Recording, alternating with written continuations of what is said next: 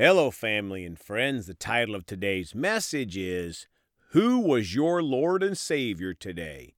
Let's pray. Gracious Heavenly Father, we come to you today ready to receive what you have. We know that your word is a living thing, a lamp and a light, Father, so we choose to be illuminated by your word today, Father, and receive what you have and put it to use in our lives, Father, to put down our thoughts and how we would do things, and yield to the way you do things, because we know you are truth, Father. So we thank you for it. Thank you for helping us. In Jesus' precious name, amen.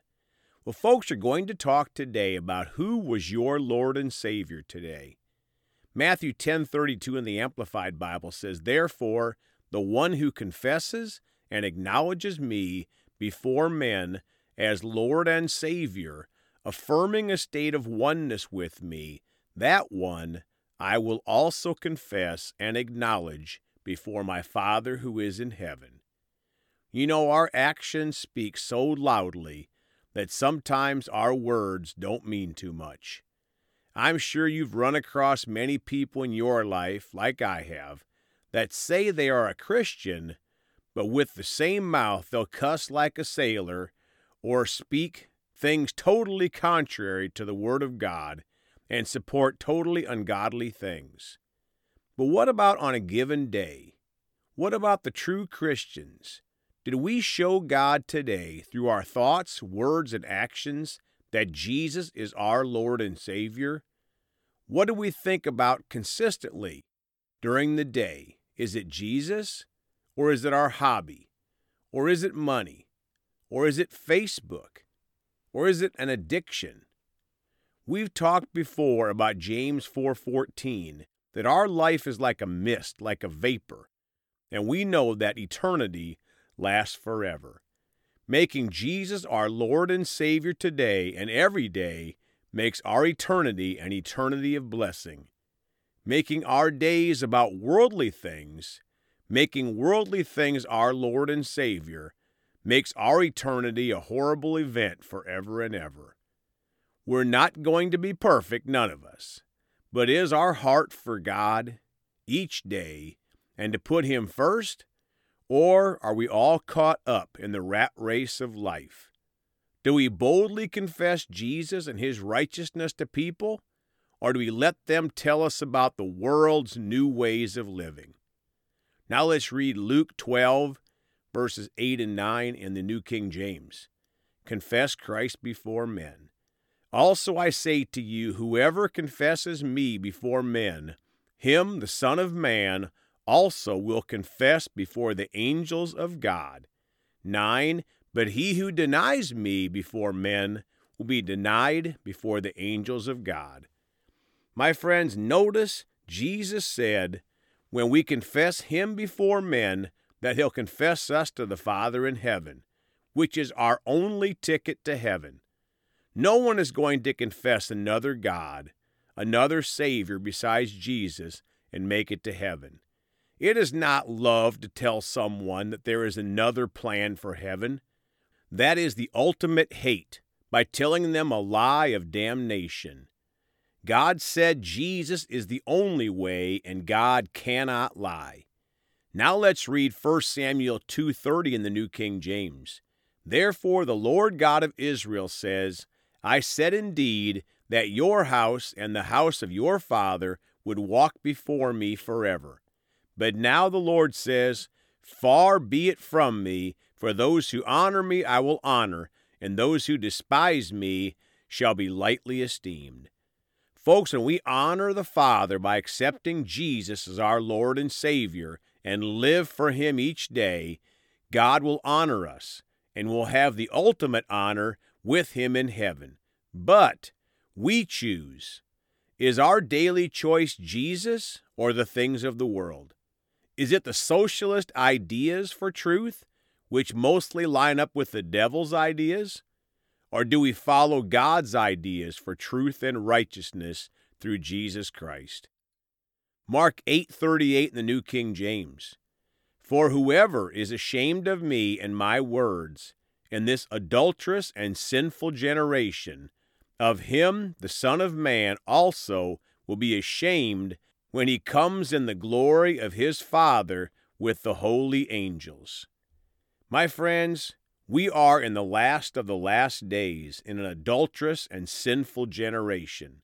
Most of the news media and college campuses want you to think that this is the new normal, but it is not to God. Sin is sin, and it produces death and damnation. This is not a time to be lukewarm for Jesus. It is a time to be bold for Jesus, praise God. Was Jesus your Lord and Savior today? How about tomorrow? Will we stay with him until the end? Second Timothy two twelve in the New King James. If we endure, we shall also reign with him. If we deny him, he will also deny us. Let's read that again. Second Timothy two twelve in the New King James.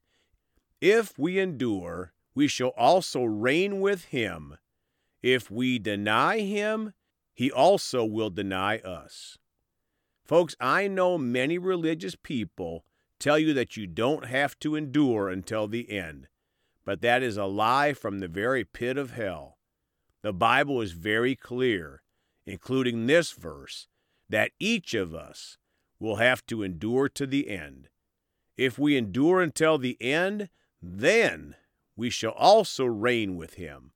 If we deny Jesus or ignore Jesus or live lukewarm for Jesus and fit him into our life when there is time, then he will deny us to the Father in heaven, and then we'll go to live with the god of this world, Satan, for eternity. Now, closing today, Romans ten nine in the New King James, that if you confess with your mouth the Lord Jesus and believe in your heart that God raised him from the dead, you will be saved. Folks, I'm going to read that again. Please listen carefully. Romans chapter ten, verse nine, the New King James Bible, that if you confess with your mouth the Lord Jesus and believe in your heart that God raised him from the dead, you will be saved. And I like the Amplified. It says, if we believe in, adhere to, trust in, or rely on him. See, it's more than just a head belief. But my friends, have you confessed Jesus with your mouth and believed on him with your heart that God raised him from the dead? If you have, you'll be saved. And unless you twist it with religion like the Pharisees did, you won't find a single scripture that supports your denomination getting you to heaven. I'm sorry, but there is not a single Bible verse that supports that. The first ministry God called me to was the senior home ministry, and God showed me very clearly how many people confess their denomination as Lord and Savior more than they do Jesus. That is not making Jesus our Lord and Savior. That is making a denomination our Lord and Savior. There is not a single church getting anyone to heaven. Only Jesus is getting us to heaven if we confess him as our Lord and Savior and endure with him until the end. Now, don't get off in the ditch on me. We should all be going to a good Bible-based church whenever the doors open. The Bible tells us so. Now back to today's question. Who was your Lord and Savior today? Was it Jesus or something in the world, something temporary? If you don't like your answer, repent and receive the Lordship of Jesus in your life. He loves you and he died for you. Let's pray. Father, we're so thankful that you so loved the world that you sent your one and only Son, Jesus.